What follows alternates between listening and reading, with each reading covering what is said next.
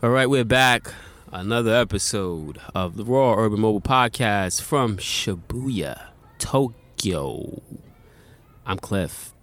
Chocolate Buddha in the house. We're back out here in the Mobile Man Cave. Old school vintage 99 Chevy van here in the streets of Japan. Enjoying the beautiful scenery around us in our second home, Shibuya. Or as my as my skivvy G Chun homie says, Shibuti. Shibuti. you know, we got a really dope van, right? Full of artwork and everything, you know, setting the mood. Yeah, our, our guest today, um, he, he took some dope shots just before we started Dope recording, shots, and yeah. um, yeah, we're gonna be gonna put those up on the work. social media so you can see how this, you know, check out the ambiance, right? But uh, yeah, we- we're back. Um, for new listeners, welcome. And uh, we are a podcast that focus on the international community here in Tokyo. Okay, that also includes Japanese people as well. So we, you know, occasionally have Japanese on to talk about different topics. And yeah, if if you want to learn about what's really going on in in an international community in Tokyo, check us out because you won't right, get tune this in. on Japanese mainstream TV. Ain't no sushi Media. temples and shrines and shit in this motherfucker. All right, we're gonna let our guest introduce himself. Hello, everyone. This is Ed Thompson, originally from uh, Dallas, Texas. Now here in Tokyo, Japan, working uh, as a marketing consultant. I run a company, a marketing boutique called Concept Design. And the main thing about it is we help businesses design their concepts. When did we first meet? I, I want to say it was Speakeasy. Uh, it could have been Speakeasy. Yeah. Um, Shout out to Brooklyn Terry and DJ Sarasa. I think they're actually having an event later today. Uh, they are, in yeah, Shibuya. yeah, today, yeah. Yeah. first of the first Sunday of the month. Yeah, and that's part of the uh, the global hip hop culture that you know it's easy to access while over here in Japan, right? Yeah, Speakeasy is is a dance event, right? A monthly dance event, hip hop, reggae. They do it all, right? So um, it's the dopest in Tokyo. So check that out.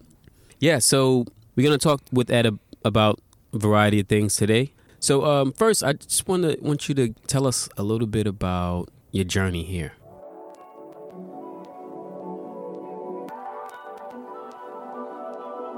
It's your global Japan fam, Daisha, and you are listening to the Raw Urban Mobile Podcast from my favorite corner in the world, Shibuya, Tokyo, Japan.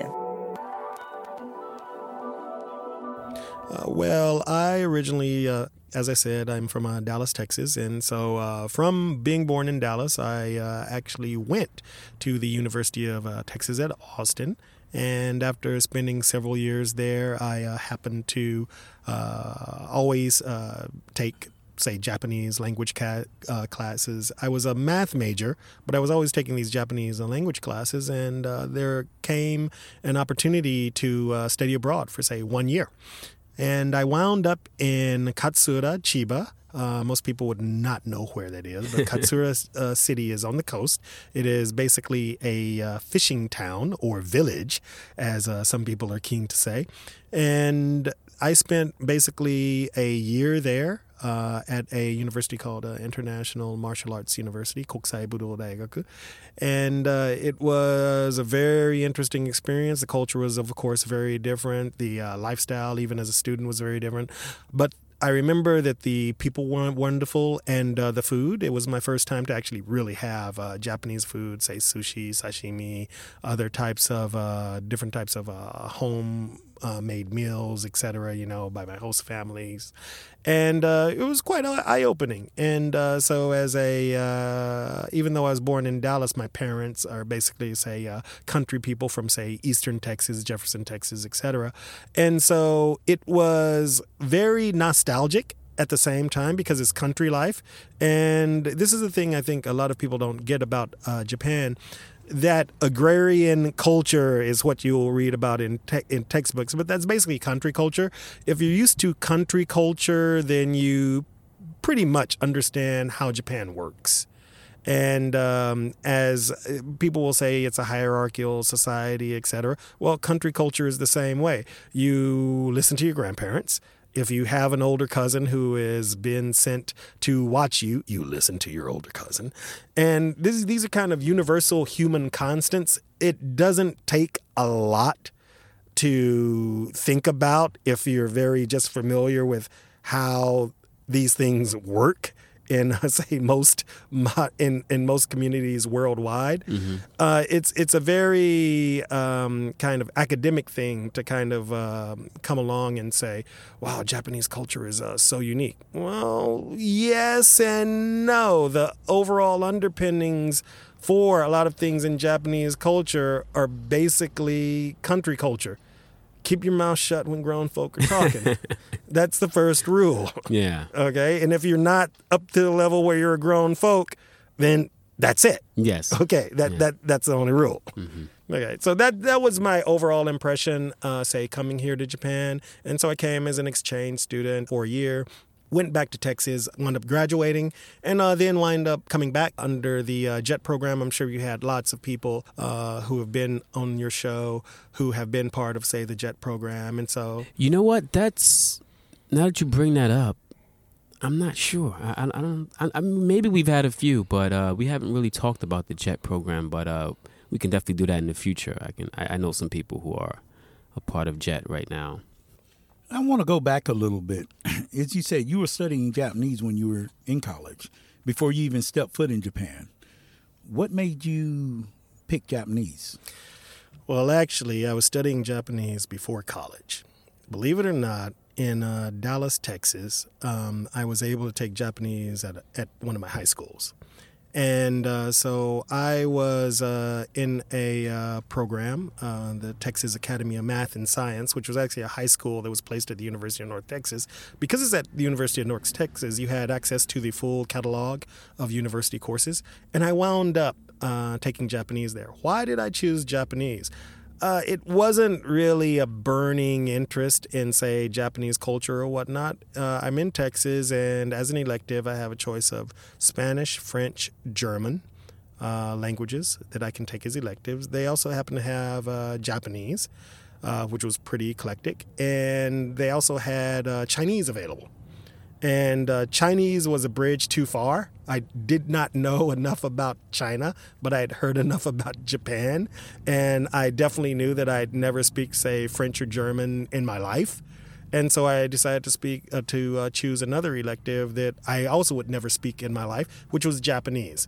So from high school, I continued to take these programs into college and uh, even though I was a math major, eventually I had more Japanese credits than math credits because I'd taken it for so long. And that wound up being uh, part of the foundation of my connection here with Japan. So basically, what you're saying is you like Japanese girls, and that's I wouldn't. That's why. I wouldn't. No, I wouldn't, I'm, I'm, I'm teasing you. I'm teasing you. I wouldn't go that far, but but I think I think when you when you uh, get into like say a lot of the reasons that uh, say people want to come to Japan, right? Mm-hmm. Um, you'll wind up with some general categories. It's martial arts, or you've been here once. Um, you know, it's anime. Like, it's anime, or it could be the girls, et cetera, et cetera. Yeah but when you when when I came here and I was just experiencing it, I think the the biggest thing was, hey, it's not Dallas. Yeah, yeah. It's not Dallas. I I I, man, I I escaped the Rubicon. Gotcha. And and so I wound up here in Japan. And uh, then once you wind up in Japan, of course, you're going to live, you're going to have like, uh, you're going to make friends, you're going to have all the different relationships and uh, everything that comes along with that and uh, on that note, the thing that I think that like uh, keeps a lot of people here in Japan is uh, when you talk about the relationships. Uh, for me, it's about subculture, and so Japan has really deep.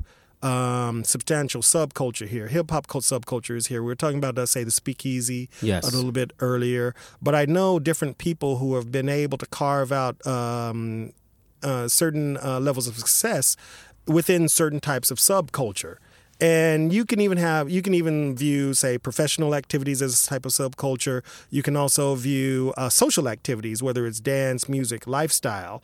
A lot of the things that keep people going. Um, I think, especially in the global community, you have some people who are living to work and it's all about uh, where they're going as a professional, etc. But you have other people who are working to live.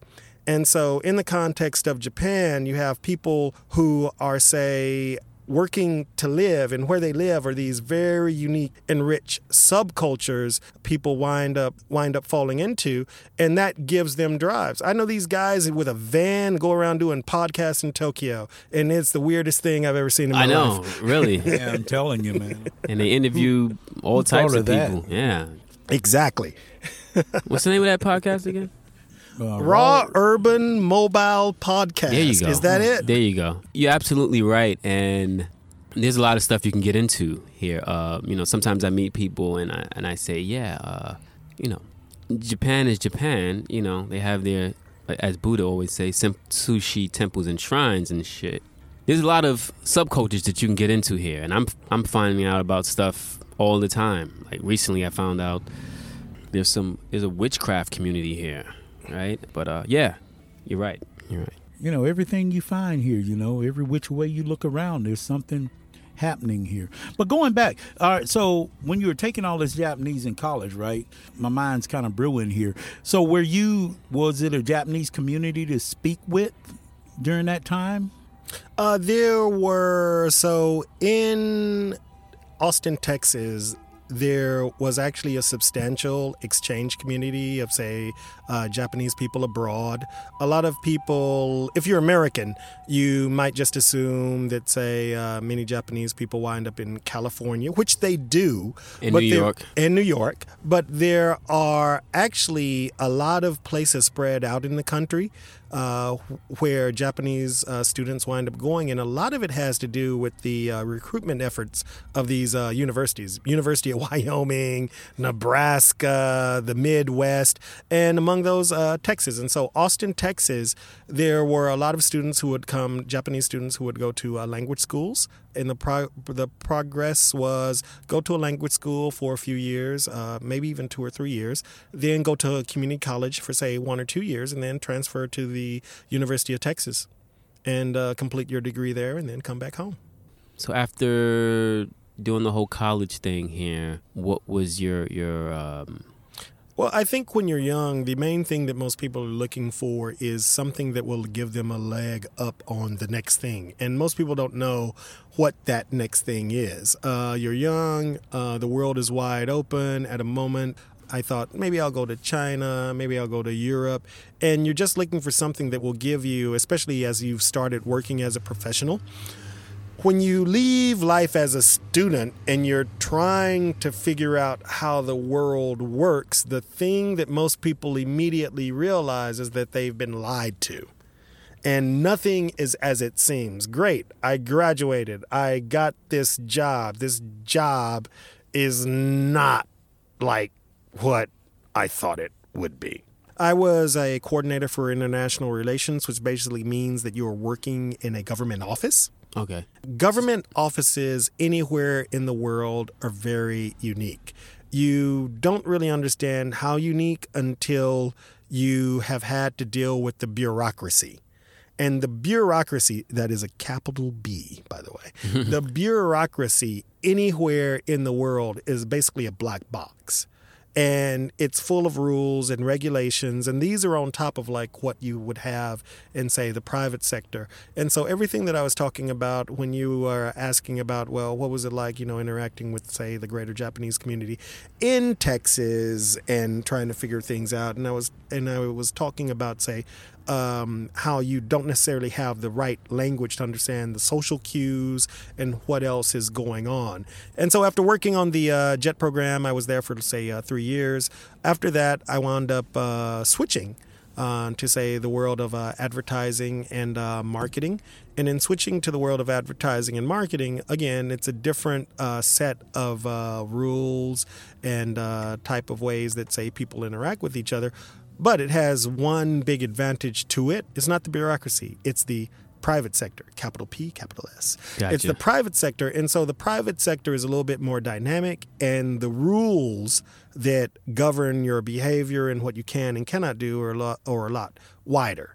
And so there are different types of things. And so once I was in the private sector and once I was doing advertising, I kind of felt comfortable. Got you. How how did you go about doing that? Going from jet to the private sector Well, uh, a in a lot of foreign country in Japan. A lot of that, and this is what a lot of people will sometimes uh, struggle with, but it's uh, weak connections, what we, what we like to call weak connections. Uh, your strong connections might be the college that you came from, uh, but um, the college that you came from, the city that you came from, your family, etc. However, uh, those things are not necessarily the strongest in certain types of context. Exactly. And so when you're halfway around the world, basically by yourself, and you're trying to figure out what to do next, the key thing um, for most people, you have to meet people and you have to talk to people. One key thing that you can do, and I've discussed this before when I've given presentations on, say, personal branding, etc. At any given time, you are definitely a certain type of person. And as a certain type of person or a certain type of individuals, you have some things that you need. These things that you need, you can ask for. And but you have to figure out how to ask for them there are ways to ask for them that are effective and there are ways to ask for them that are incredibly ineffective. You're always selling yourself. These are aspects of, say, personal selling, but they're also basically about being who you are and what it is that you want to do. And you need to have an ask ready.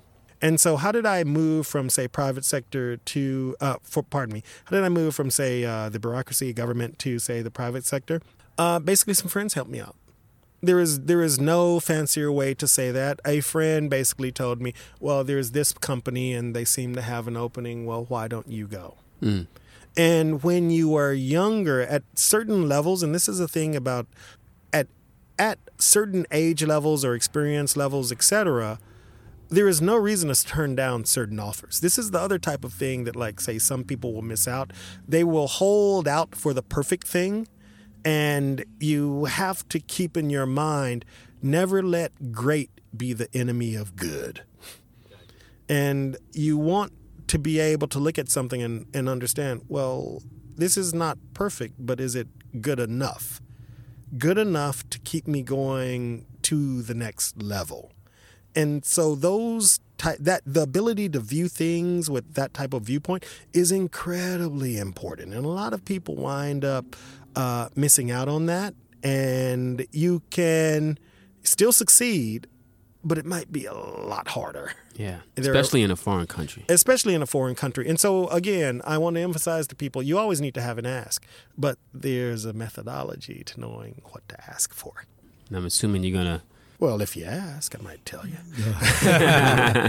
Now going going back a little bit about going from the um, going from the jet program to the private sector, is it a cultural difference? Are the you know like let's say the different culture be a part of that barrier too? And as far as how Japanese do things, even though you may be going to a private company that does the same thing they do in the states, but is there the cultural differences that about the culture of government versus private Well, sector. No, not not not government, even private sector here in Japan and private sector in the states. But you're going into the private sector, even though you have the language skills and everything like that. But are there the cultural barriers you have to deal with? Um, there are all sorts of interesting things that uh, go on with that. One of the interesting things about the bureaucracy in Japan is uh, once you are in, say, a city hall, a government agency, etc., and and uh, as somebody who comes from, say, uh, the USA or maybe even um, maybe you're uh, certain European countries are a little bit different, etc., but nobody ever gets fired in Japanese government. Nobody. There is almost no mistake that you can make that will ever get you fired. Um, people rarely will resign. Every once in a while, you'll see something about resignations on TV, etc. But those are outliers. Those are not common things. There are all sort because humans. Here's the other thing about uh, being abroad, being professionals, being here in the mobile podcast. It's a, it's all about humanity. It's all, you're Yes. dealing with people. Okay, people will make mistakes. People in Japan make the same mistakes as anywhere else. In the States, they'll get you fired. In Japan, it doesn't. okay. And uh, so, bureaucracy in Japan has that one very unique type of thing. However, with older, larger Japanese companies, that's also kind of true as well. You will never get fired. Um, all it, it takes really extreme cases um, of like say personal responsibility or liability for somebody to get run out of a country to uh, company to get fired. And so when you're asking about, well, what is the difference between, like, say, the culture between the bureaucracy and, say, uh, um, the private sector, there are many things that are similar because uh, uh, still the context is you are still in Japan, but there are many things that um, wind up being uh, different. And uh, basically, the bureaucracy profit motive is not the uh, main incentive, and so private sector profit motive Yes. usually has a larger incentive, especially uh, not at the larger uh, companies, but at the mid-tier companies, the smaller companies. And so, what you will wind up getting into is basically people being people. And so you're at a, comp- a small company of, say, 10 people. And so if you are a foreigner in that context and you're trying to navigate what is going on, you have a president of a company. It's a small company. It might be doing okay, but it's probably not doing extremely well. Um, they've probably brought you on to help with some aspect where your certain skill set is necessary. Could be language skills, could be technical skills, whatever. Uh, but they have the same issues as, say, uh, private sector companies abroad in in other places. And so you will have to navigate that and figure out what's going on. And the key thing about that though is that you are dealing with people and everything that those people bring with them uh, in the in those cases.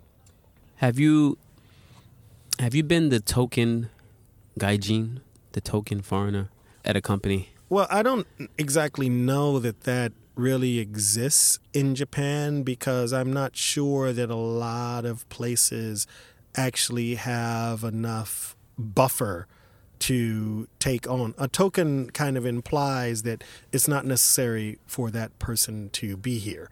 If anything, say the JET program, whether it's uh, the English teaching part where you're an ELT or whether it's the CIR part, co- uh, Coordinator for International Relations, those might be uh, certain examples Gotcha. of, say, people who are brought over um, not necessarily because they're quote unquote needed. Uh, but because if you are part of a local government and the national government actually has this program, you probably should be part of it. Yeah. And uh, so the context in the JET program, there are lots of incidences of whether it's an ELT or a CIR where people were maybe not used to their uh, fullest capacity because the um, the local government or organization that actually accepted you in hasn't actually figured out how to use you. Yeah. And so there are different there are different things uh, that come into that. Are you thinking about is it something that is basically cosmetic because they just want something cosmetic to look pretty, or have they been able to actually like figure out how to um, incorporate or integrate you into the activities so that there's more impact? That's basically what I was talking about because we've we, we had a guest on a while while while back, um, and I know other people who talked about they just feel like you know the company wanted to look like they were global or they were diverse, but they really weren't, and they didn't use them to to, to their full potential. Oh well, uh, let's talk about that. Okay, I haven't heard that exact podcast, but I um, I can extrapolate uh, probably on what what type of things are going on. There are, and this is the thing: um, if you start to view certain organizations basically as people because there are people behind these organizations they these organizations will have the same tendencies as people as human beings around you.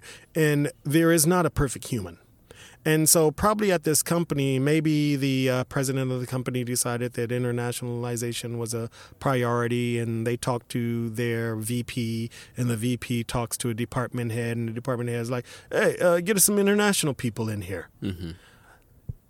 And this gets into like say one of the reasons why I'm still able to be here in Japan.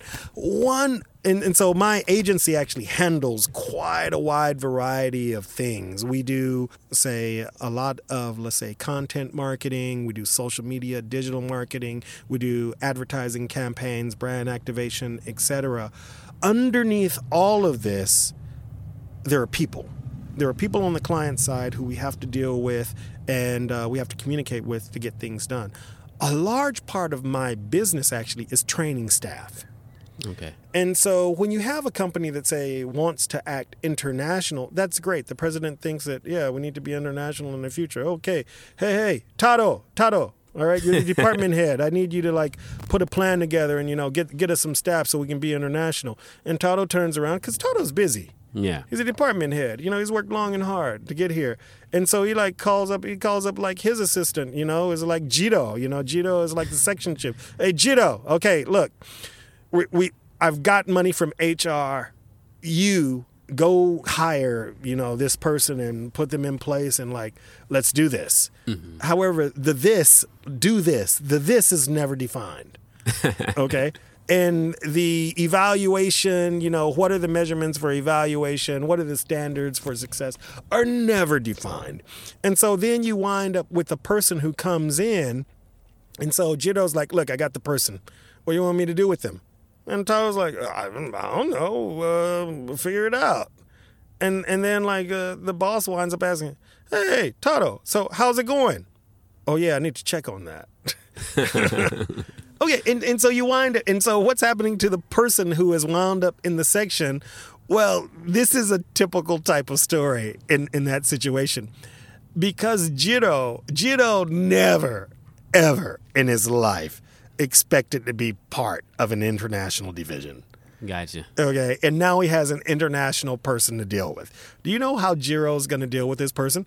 As if they're Japanese, hmm. which is natural Yeah. which is natural. And so, if you're a jet and uh, you've worked in Japanese context to a certain extent, and you're able to kind of understand certain types of cu- cultural cues, etc., in a professional environment, you might fare better than your average smo from like Yeah. who knows nothing.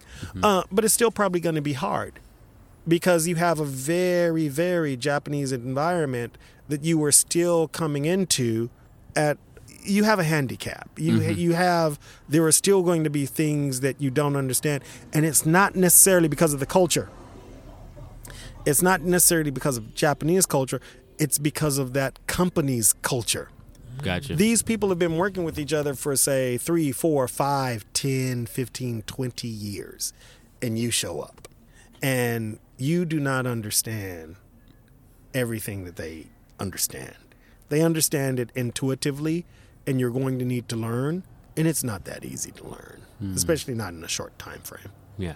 Yeah. Even if even if you're like you've excelled at Japanese language, there's still a lot of like you said, cultural cues and Well, context, and now Context, we're, we're yeah. now we have a different level of context. It's about being a professional in this organization, which has probably been around for if if they are an organization that has like say three levels of management, you know, say a section chief, a department chief, and then the president of the company, then the company has probably been around at least five to ten years, if not ten to twenty years. Mm-hmm. That is also a very special type of cultural context that a lot of people wind up missing out. And what you need in that, you need filters. You need, you might call them mentors in a certain context, but you need filters to help you interpret what is going on in the world around you. Because there's the job, and then there's the way you do the job yes. and, and and then there's the definition of how people evaluate the job and even say in our home countries there are different flavors to this. There are all sorts of like say tv shows sitcoms etc on uh, in the states um, north america etc where people talk about these things. These same type of things exist here in the japanese context as well uh, but you have other layers on top of it and that's what winds up being very interesting. So what about what about people who are thinking about coming to Japan to start the business, what what would be uh, what advice would you give them to navigate through this cultural and this maze of whatever? Uh, that's a really good question, and I think one of the things that uh, one one of the things that you're asking, also one of the things that say people should just slow down and think about first. Why am I going to Japan? Why do I need to do whatever it is I'm trying to do in Japan? This is the first reality check, and at any given time, you need to be able to sit down and give yourself a reality check. And this is said, you know, without judgment, etc. And the best thing for you to figure out, you know, uh, because a lot of people, uh, you become very sensitive to the judgments of people around you. Before you are judged by rea- by society and reality, go ahead and judge yourself. But hold up, hold up Yeah. now, Ed. I mean, I'm excited. I'm motivated, man. I, I see I see the Harajuku girls. I see the hip people wearing the hip hop stuff and doing this, that, and the other. And I wanna I wanna get a piece of that, man. I'm just hype, excited, and I wanna go go to this new country and just make a bunch of money. Well, but it's never that easy. It, that this is the eternal story of, say, the uh, country kid looking at the big city. You know, the shining, the shining spot on the hill. I would love to go there and make it big. You know, uh, all the stories in American pop culture of people wanting to go to L.A., wanting to go to New York, etc. And it's the same type of uh, the same type of um, thing would apply. I think where you really have to think about well, what is it that you are going to get? Are you going to find yourself? Because this is actually the point of like say a lot of the uh, pop cultural stories etc and so you have youth who are going to find themselves you have say people who are say in their 30s going to find themselves you even have like people in say their like 40s or 50s isn't say uh, the movie lost in translation wasn't that really what it was about? To be Yeah. somewhere different and to be able to find yourself and to understand who you are by being in some place that is unfamiliar. And so when you are, say, younger and you're full of drive or hope, and say you pin things on, say, just the image that you might have, uh, Japan's a country full of people. And the whole thing is you're going to have to learn how to deal with people wherever it is that you are.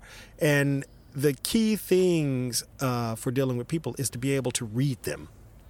And so if you understand that, all right, I want to go to Japan. Why? Well, there's no reason why not. And I will go to Japan. I have the means to, and so I will. That's great. Once you get here, you have to be able to quickly ramp up and understand, you know, well, how do the people who are here interact? And how do the people who also came here like me, how do they interact? And so you were asking for this person who is coming here straight out the blank and what are they trying to do? It gets back to some of the other things that I was talking about. Well, you need to meet people.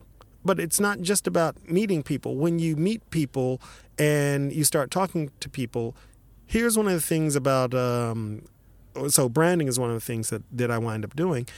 And so branding is going on whether you like it or not. You are always branding yourself from the first words that come out of your mouth to the way that you finish up talking to somebody and leave them when you first meet them. That's all a branded experience. You are presenting them with a certain image of yourself.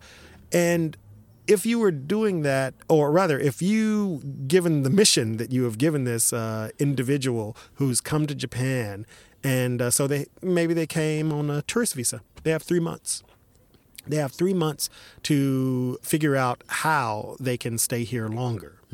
And so that first round in, the main thing is well, connections, connections, connections. You need to meet as many people as possible and you need to learn as much as possible. You need to do your research. And all of this, there is a methodology that is behind it that can help, that can be the difference between helping you to succeed in um, making make making opportunity for yourself in uh, in a new place and um, and uh, in contrast to failing profusely and having nothing but say uh, drunken memories, you know, across Greater Tokyo. Yeah. Oh, I didn't exactly do what I planned to do in Tokyo, but I had a good time. Which that can that can happen That so can fast, so easily. Very easily. This is a um, country. Uh, yes, a lot of drinking goes on in this culture, Exactly. business wise and you know casual wise. Well, but actually, and but this uh, actually flips it onto another type of thing. Um, so if you are socializing with people, it usually becomes easier to talk to them, and it also becomes easier to ask for something. And I'm, I'm gonna I'm gonna repeat this again. Uh, you need to have an ask, and so the ask doesn't need to be something that is uh, very burdensome to uh, the people that are around you. Matter of fact, the ask could be something that is uh, seen as helping out those around you. Uh, in my case, uh, when I meet people, uh, especially younger people, but even people who are, say, my same generation, they, they might even be, say, company owners, executives, etc. One of the things that I always used to tell people uh, when I first meet them, because it happens a lot, uh, especially in the international community, everybody's looking for a job all the time. And uh, even if you have a job, even if you have a job. and so I would always tell people my ask was, hey, if you need me to look at your resume, I'll look at your resume and I'll help you rewrite it. I have more than 3,000 resumes for like people over the past like 10, 15 years. damn. And this, and, and, and so there are different things that come from this. Um, part of this is, well, I have 3,000 people that I know.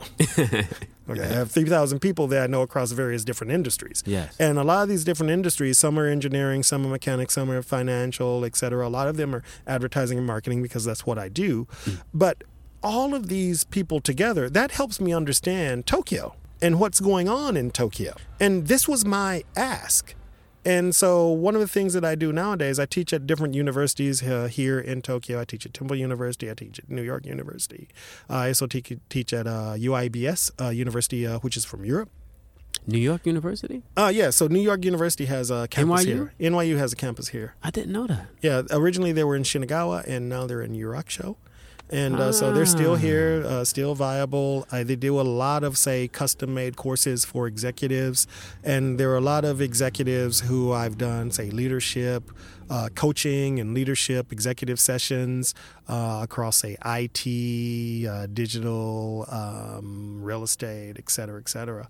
And, um, and this is also very interesting because. Um, I started off doing a lot of, say, promotional campaigns, but as I mentioned, I train lots of staff. And so some of the staff I train, they're basically, um, basically like, say, junior level employees. But nowadays, I, I do a lot of executive coaching as well. And so these are global directors uh, for finance, for strategy. And uh, at the end of the day, they're also people and they need sounding boards. They need to be able to figure out how to make their ideas crisper or more clean uh, in certain types of uh, context. And so that's one of the things that I just try and uh, work with them on and uh, helping them to level up uh, as professionals. Gotcha. As someone who you know who has their own business, um, what what advice would you give someone who's trying to start a business here and potentially be here long term? Well, I think that a lot of that depends on exactly uh, what your trajectory uh, was or is while you were thinking about doing that. Are you a newcomer who wants to uh, start up in Japan, or are you somebody who has already been here for a while who wants to kind of uh, pivot out and uh, do their own thing? There are slightly different uh, methods for each one of those, but it all comes down to one thing that's necessary no matter what country you are in, anywhere in the world. That's your work permit. That's your visa. And so the status of your visa can vary quite a bit. The biggest hurdle that a lot of people who come here say uh, to teach is that sometimes uh, their visa is very limited. In say the types of activities that they can do. Usually, uh, a specialist, uh, say for humanities, is uh, the visa that you want because it allows you to do uh, quite a lot of uh, variety of things. From that visa, you can usually uh, wind up either getting, say, continuing in that same status or getting, say, a business investor visa. Um, other types of people, it is still possible to say sponsor yourself as a freelancer. And so, for more than, say, 15 years, I sponsored myself as a uh, freelancer here in Japan. And so, there wasn't a company that was sponsoring me, uh, et cetera. And there are different methodologies to do that. Usually, you should hire a specialist to do this for you. One of the things I try and emphasize to people is to know where your value lies.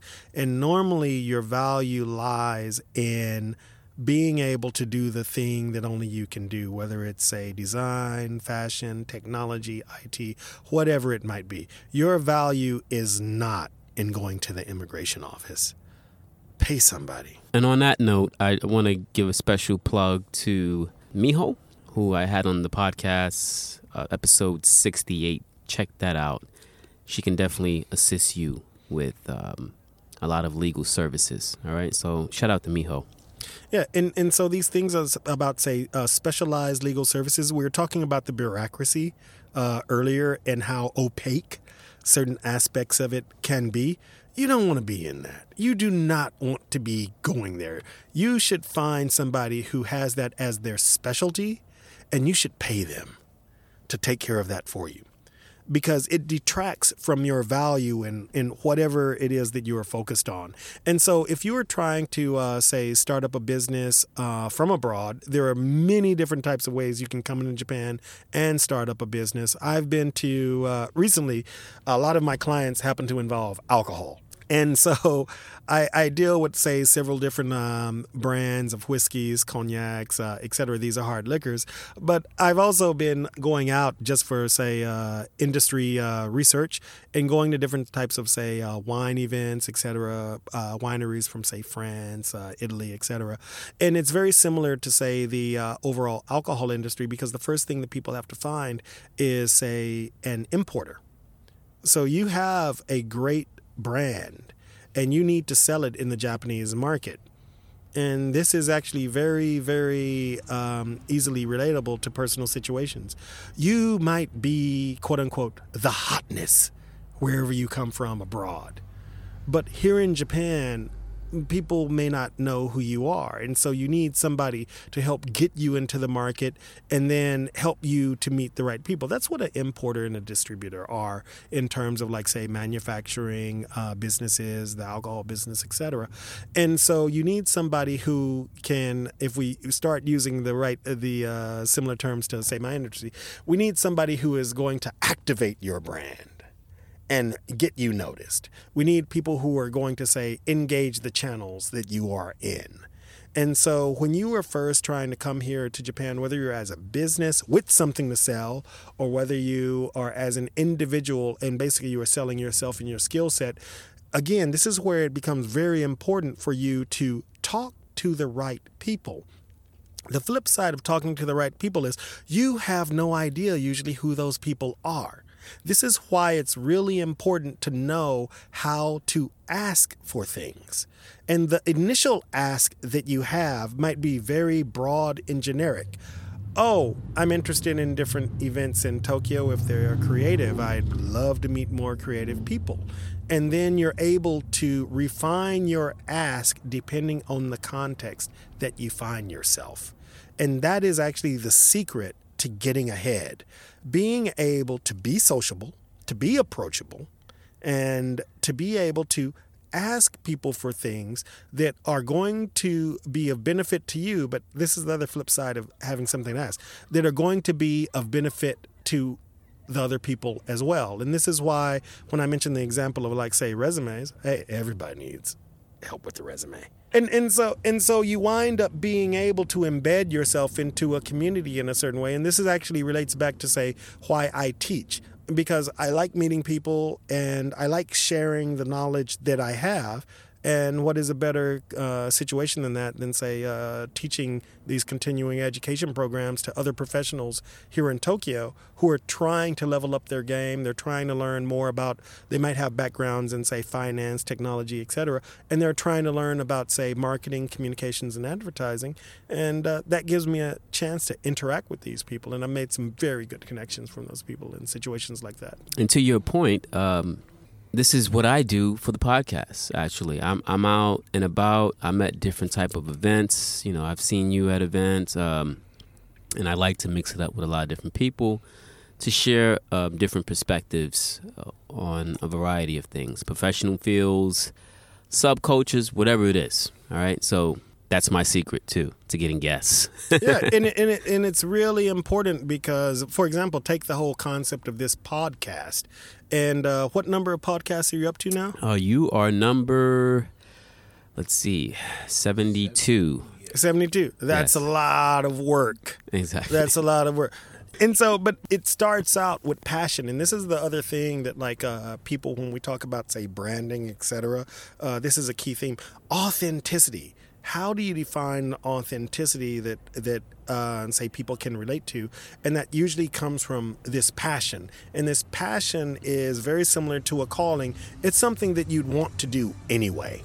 Exactly. And so, for people who are coming over, especially in creative industries, uh, like uh, that's my background. But what I also uh, understand um, when working with other types of people, whether it's say B two B, you know, business to business, or B two C, business to consumer, is that usually these organizations these company and the people in them they have they are very passionate to their type of thing. The other thing that um, comes out of this is that you have to find your right audience. Once you are authentic and once you have a certain type of passion you're not really worried about communicating to everybody around you. You only want to find that one, two, maybe three people who are interested in what you have. Because that's your audience. You just don't know where they are. This is the this is what society is about. This is the human condition. And so this is why it is very important to be you. But you have to figure out who you are. Once you know who you are, then you will know exactly what to ask for. And what you ask for changes depending on the timing, depending on the context, depending on the situation. And that's what I'd like to say for some of your listeners out there who are trying to figure out, you know, well, exactly what am I trying to do here at this moment in my life with these people who I happen to be associated with? Where are we all going? Because it's not just a personal brand. Your group can have a brand. You can have a collective. Okay? mm-hmm. You know, that podcast I was talking about earlier, it's not just one person who does it, it's like these two guys. And it's because it's these two guys, that collective has a certain type of energy that it brings, and that has contributed to the longevity behind it. It's that type of thing that goes on there. It's everywhere. Branding is everywhere. Positioning. Positioning is important, it is essential. Exactly. All right, man. Uh, we definitely appreciate you for dropping a lot of gems. Um, is there anything else you would like to add? Um, Japan, Tokyo, Japan happens to be one of the most dynamic, um, culturally dynamic, and eclectic uh, places um, in the world. And so, anybody who comes here, you're not going to lose anything by coming here. And the bit, what you stand to gain is uh, very substantial. However, you should really know a little bit more about, say, what the trajectory it is that you are on. When you're young, it kind of doesn't matter. Your trajectory is, it can be anything. That is the beautiful thing about youth. As you start to move up in the decades, your 30s, your 40s, etc., you should have a more refined feel mm-hmm. for whatever trajectory it is that you are on. Again, this relates back to the ask. In my business, I meet a lot of other businesses that are actually interested here in Japan, and um, they don't necessarily know what questions to ask. I welcome those inquiries. What do you want to know? What do you want to know about doing business here in Japan? Are you B two B? Are you B two C? Uh, do you have something to sell? Um, are you looking to buy? Uh, there are many different types of context to these uh, situations, and I'm always open to that. And so, if you're out there listening and you're trying to figure out uh, what your approach might be uh, for Japan or even greater APEC, feel free to get in touch. And that's my ask. Nice. So, um, shout out your uh, how people can connect with you and. Uh, yes, I have uh, websites. Uh, my company website is uh, www.cd-smp.com. Um, you can also find me on uh, LinkedIn. Uh, Ed, if you just put in Ed Thompson uh, Tokyo, uh, I'm sure to pop up on uh, LinkedIn. Uh, I have all the things on Facebook, Twitter, Instagram, etc. We'll add the links. Excuse me. We'll add the links to all your social media plugs. Okay, and and that sounds fine. And so yeah, that's all that I would say. And uh, and if you are here in Greater Tokyo and you are able to uh, come out uh, for the uh, classes that I teach at Temple University, New York University, or UIBS, uh, feel free to sign up on their respective websites. And uh, so these are courses for professionals uh, who are here in Tokyo looking to know more about marketing, uh, communications, and uh, advertising and promotions. All right, Mr. Ed. One more question. Uh oh. I never heard this before. What did you say? A marketing boutique or something? Yes, and so what, I mean by yeah, what what what brought that on? Because I, I never thought about marketing and boutique as far as yeah, I never thought them being in the same sentence. Well, here's the thing about uh, marketing, advertising, communications, and even consulting. So, my title is marketing consultant. And as a marketing consultant, and again, the name of my company is a concept design, but I actually don't do any design work. That's not what I do. I help people design concepts. And so, as a boutique, you don't necessarily need a large amount of people to do what your specialty is. And so, my company basically is my skill set. And so, I have a group of uh, partners who I work with, I collaborate with, and we do very unique type of solutions that it's impossible for other larger firms to say do sometimes. I remember one of the things that was an inspiration for me when uh, starting out my business. I was uh, working at another company, and uh, this is like in the late 90s. And I am on a global call, and there is a project on the line that is worth, like, say, um, 500,000 US dollars. You know, it's not quite a million, but it's still quite a lot. And uh, we're on a con call and we're talking to somebody in Hong Kong, and she says, I don't exactly know what's going on with you in the local market, but you are in my critical path, and I need this solved. And this was a concept that I, this is a word that I'd never heard critical path. And I was like, wow, that sounds kind of serious. And I was talking with our team later, and they were explaining, well, yes, this is a mission critical project. And this was another concept that was kind of new mission critical. Well, what, what does that mean? Well, if we do not succeed, it is fatal. Are you familiar with the game Mortal Con- Kombat? Fatality. Finish him. Finish him. All right. it, it it's on that level. It's on that level. You know, Scorpion or Raiden or somebody is about to like it, it's about to come down. and um and I remember the context of this and it was it was very impressionable because even at larger organizations, the possibility of failure is always there. And so you want, if you can make yourself essential for success, people always want you around because that means the critical path will always be cleared. That means that things will never get to that mission critical level. And once you realize this as an a working professional, it changes a lot of different things. And uh, to bring this back to home, when we were talking about, like, say, the uh, country aspect of a lot of different things going on out there, your grandmother never yelled at you when you were a child because you were just acting up. Your grandmother was yelling at you because she knew that your actions were a lot, about to lead to say some mission critical incident which would interrupt her critical path of returning you back to her children unharmed. All right. Yeah. Dig. All right.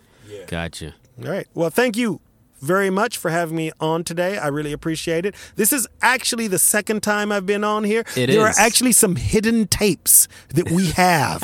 I do not know where they are, but you will have to track down the two gentlemen from the podcast to figure out exactly what happened to them. But we do have those Yeah. somewhere.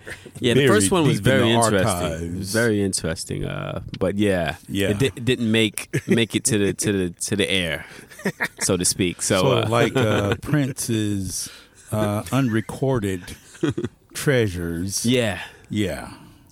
The Purple Room. the purple room, The Purple Room. the black tapes, Wait, The wait, vault. what, what, what, what, what, what do we call the van? What do we call the van here? the mobile The man mobile, cave. mobile man cave. The mobile man cave. So we we have the tapes, uh, you know, like uh, b- behind the scenes, Lost tapes. the lost tapes, the lost tapes uh, from from like the the mobile man cave, the great the the um, innocuous. What what's the word I'm looking for? The it doesn't stand out. It doesn't stand out. Uh, um, because there were three gray vans here lined up. That's Really? why I have it gray. there were three gray vans, and I'm coming out. I'm coming out of uh, one of the shops on the, across the street, and I'm like, "Whoa, Scooby Doo time!" Hell yeah. yeah. we like blending in. All right. Thank All you, All right, Ed. bro. Thank you. it was my Appreciate you. pleasure to be here today. I know you're going to cut out all that bad stuff, but uh, you know, Oh, no, it was- it was all no, good, no, man. It This, was that's all what makes stuff. us raw. all right. Thank you all, All very much. peace All right. out. Peace. All right, peace. Thank you for listening to the Raw Urban Mobile Podcast. For more episodes, please visit rump.podbean.com or you can head straight to Google and type in Raw Urban Mobile Podcast. You can also listen to us on Spotify, iTunes, and wherever you can stream or download podcasts.